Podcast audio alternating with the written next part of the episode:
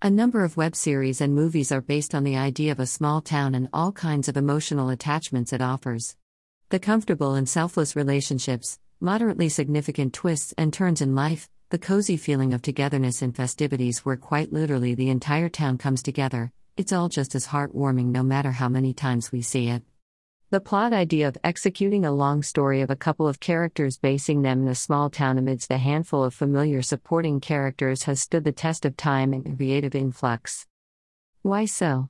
I think it's because it appeals to the fundamental idea that man is a social animal and loves to belong and to be accepted. A small town makes way for the formation of an easy, accommodating community that hardly ever lets a character go, even if he or she has been bad. Everyone, pretty much, unless you're extreme levels of introvert, wants to belong to an accepting and happening social setting, and series that play out on that instinct are very likely to be successful. Also, the more familiar the characters get, the more a viewer roots for them and easier it is to give them character arcs. Not to mention the ease of incorporating subplots and substories that can keep the main plotline going. The Good Witch that I have been watching on Netflix, I think, is one of the simplest of creative content I have come across and yet so engrossing.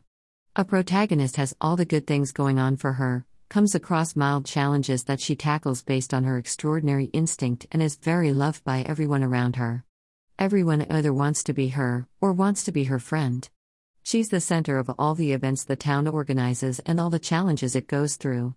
It's simple, beautiful, and endearing, just what you'd want to binge on lazily. What I personally found interesting about The Good Witch on Netflix is that the writers haven't gone even a little overboard with intent of creating an element of surprise or shock value. The entire series throughout all of its seasons flows with beautiful ease that really caters to a balanced mind. In that regard, I believe this series is one of its kind. It does not try too hard whatsoever, but wins anyway.